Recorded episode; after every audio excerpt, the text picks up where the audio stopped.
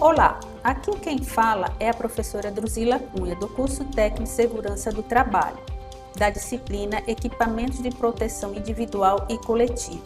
Nesta disciplina, você terá informações sobre medidas de proteção, bem como saberá, saberá da importância da utilização dos equipamentos de proteção certificados. Aproveitando, você que é estudante ou não da rede pública de ensino de Pernambuco e se inscreva no nosso canal do YouTube para ter acesso a mais materiais. Acesse o EducaPE, procure o curso na playlist e não esqueça de indicar para seus amigos também. Então, caro estudante, esta semana você irá conhecer o conceito e os tipos de equipamento de proteção individual equipamento de proteção coletiva e equipamento conjugado de proteção individual. Vai entender a diferença entre eles e quem deve indicá-lo.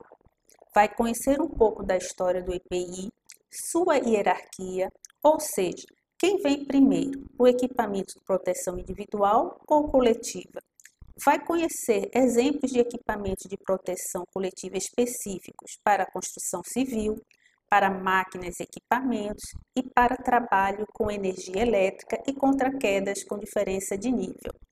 Vai conhecer exemplos de equipamento de proteção individual, específico para a cabeça, olhos e face, para proteção auditiva e respiratória, para o tronco, membros superiores e inferiores e para o corpo inteiro.